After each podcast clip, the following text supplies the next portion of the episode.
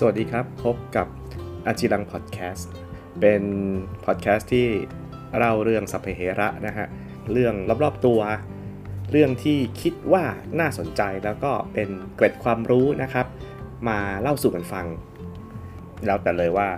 ติดตามกันทางช่องทางไหนเนาะวันนี้ก็มีเรื่องที่น่าสนใจครับ อาจจะนึกภาพออกถ้าคุณเป็นคนกรุงเทพ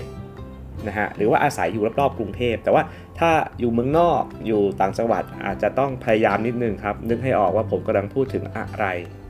นะครับจริงๆแล้วผมกำลังพูดถึงถนนครับในกรุงเทพเนี่ยถนนเยอะแยะไปหมดเลยนะฮะแต่ว่ามันจะมีถนนประเภทหนึ่งที่เรามักจะได้ยินบ่อยๆนะครับก็คือถนนวงแหวนนั่นเอง ถนนวงแหวนเนี่ยเป็นถนนที่เป็นวงกลมนะครับวนรอบกรุงเทพ เส้นที่เรารู้จักกันดีเนี่ยก็คือ ถนนการจนาพิเศษนั่นเองนะครับ หรือว่าเรารู้จักกันในนามวงแหวนรอบนอกนะฮะ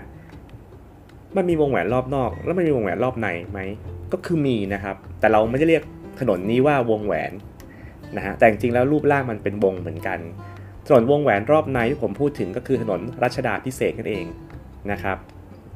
เพราะฉะนั้นเนี่ยกรุงเทพเราเนี่ยมีวงแหวนรอบนอก คือการจนาพิเศษ และมีวงแหวนรอบในก็คือ รัชดาพิเศษนั่นเองครับ วันนี้ก็จะมาพูดถึงถนนวงแหวนรอบใน หรือถนนรัชดาพิเศษกันเองนะครับ เอาละครับมาดูจุดเริ่มต้นของถนนรัชดานิดนึงนะฮะ จริงๆแล้วเนี่ย เมื่อประมาณสัก 50 กว่าปีก่อนนะครับ ในช่วงที่เรามีพิธีฉลอง การครองราชของในหลวงรัชกาลที่9นะครับครบ 25 ปีเนี่ยสมัยนั้นเนี่ยตอนแรกเลยเนี่ยรัฐบาลเขามีแนวคิดจะสร้างพระบรมราชานุสาวรีย์ให้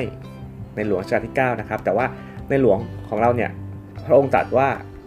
อย่าเพิ่งสร้างอนุสาวรีย์เลย สร้างถนนวงแหวนดีกว่านะครับก็เลยเป็นที่มาของการเริ่มต้นสร้างถนนวงแหวนสายแรก ในปี 2514 นะครับ ก็หลาย 10 ปีผ่านมาแล้วนะฮะ แล้วก็ตั้งชื่อวงแหวนนั้นว่ารัชดาพิเศษนั่นเองนะครับ อันนี้ก็เป็นที่มาของตัวถนนรัชดาพิเศษที่มาของชื่อด้วยนะฮะ ซึ่งถนนรัชดาพิเศษเนี่ยนะครับ เป็นจริงๆแล้วเนี่ย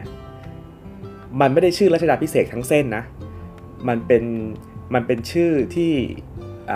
เป็นหลาย ๆ ชื่อหลายชื่อถนนเนี่ยมาประกอบกันเป็นวง นะฮะ เพราะฉะนั้นเวลามันผ่านช่วงไหนส่วนไหนของกรุงเทพเนี่ยมันก็อาจจะเปลี่ยนชื่อไปนะครับ มันจะมีส่วนที่ทั้งกว้างมาก มีเกาะกลาง แล้วก็เป็นส่วนที่แคบๆ มีไม่กี่เลนนะฮะ แต่สุดท้ายถนนเส้นนี้มันก็จะวิ่งวนแล้วก็บรรจบกัน เพราะงั้นมันก็มีส่วนที่สร้างเพิ่มสร้างใหม่สร้างก่อนสร้างหลังนะฮะ เดี๋ยวเรามาดูกันว่ามันตัดผ่านตรงไหนบ้าง อะ เราตั้งต้นกันที่ฝั่งทนนะฮะ จากฝั่งทนเนี่ยถ้าวิ่งขึ้นเหนือมาเนี่ยก็จะเจอบางกอกใหญ่ บางขุนนนนะครับ ไปเจอบางพลัดอ่าช่วงนั้นเนี่ยมันจะชื่อถนนมันจะเป็นจรันสนิทวงนะครับไม่ได้ชื่อรัชดาพิเศษนะเสร็จแล้วก็จะข้ามสะพานพระรามเจ็ดนะครับมาเจอแยกวงสว่าง แยกประชานุกูลนะครับแล้วก็เข้ามาที่รัชวิภานะฮะแล้วก็จะเป็นรัชโยธิน จากนั้นเนี่ย จากรัชโยธินนะครับ มันก็จะโค้งลงมาถนนที่มันมีศาลนะฮะศาลยุติธรรมนะฮะแล้วก็มาเจอถนนลาดพร้าวเข้าห้วยขวาง พระรามเก้าเพชรบุรีเสร็จแล้วมันจะแคบลงแคบลง แล้วไปเจอกับถนนเส้นหลักของคนในเมืองดาวทาวนี่เลยกันก็ได้นะครับ ก็คือถนนอโศกมนตรีนั่นเองนะ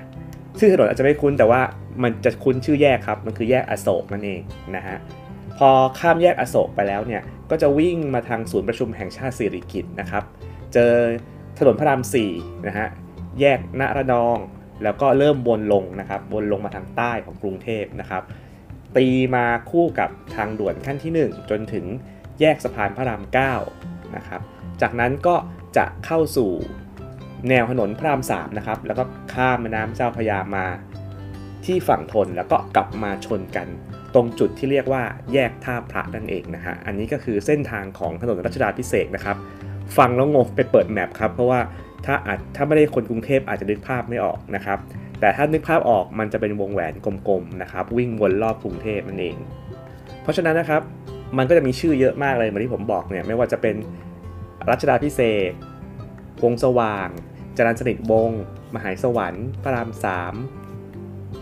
อโศกมนตรีประมาณนี้นะครับ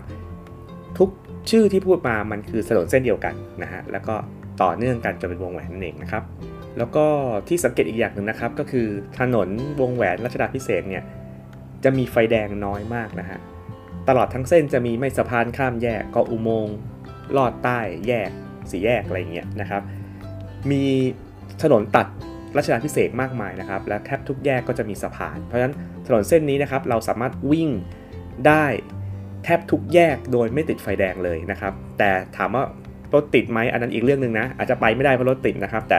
เราจะแทบไม่เจอไฟแดงเลยบนรัชดาพิเศษนะครับ อันนี้ก็คือเป็นความพิเศษอย่างหนึ่งของถนนวงแหวนครับ แล้วก็อีกสิ่งหนึ่งนะครับที่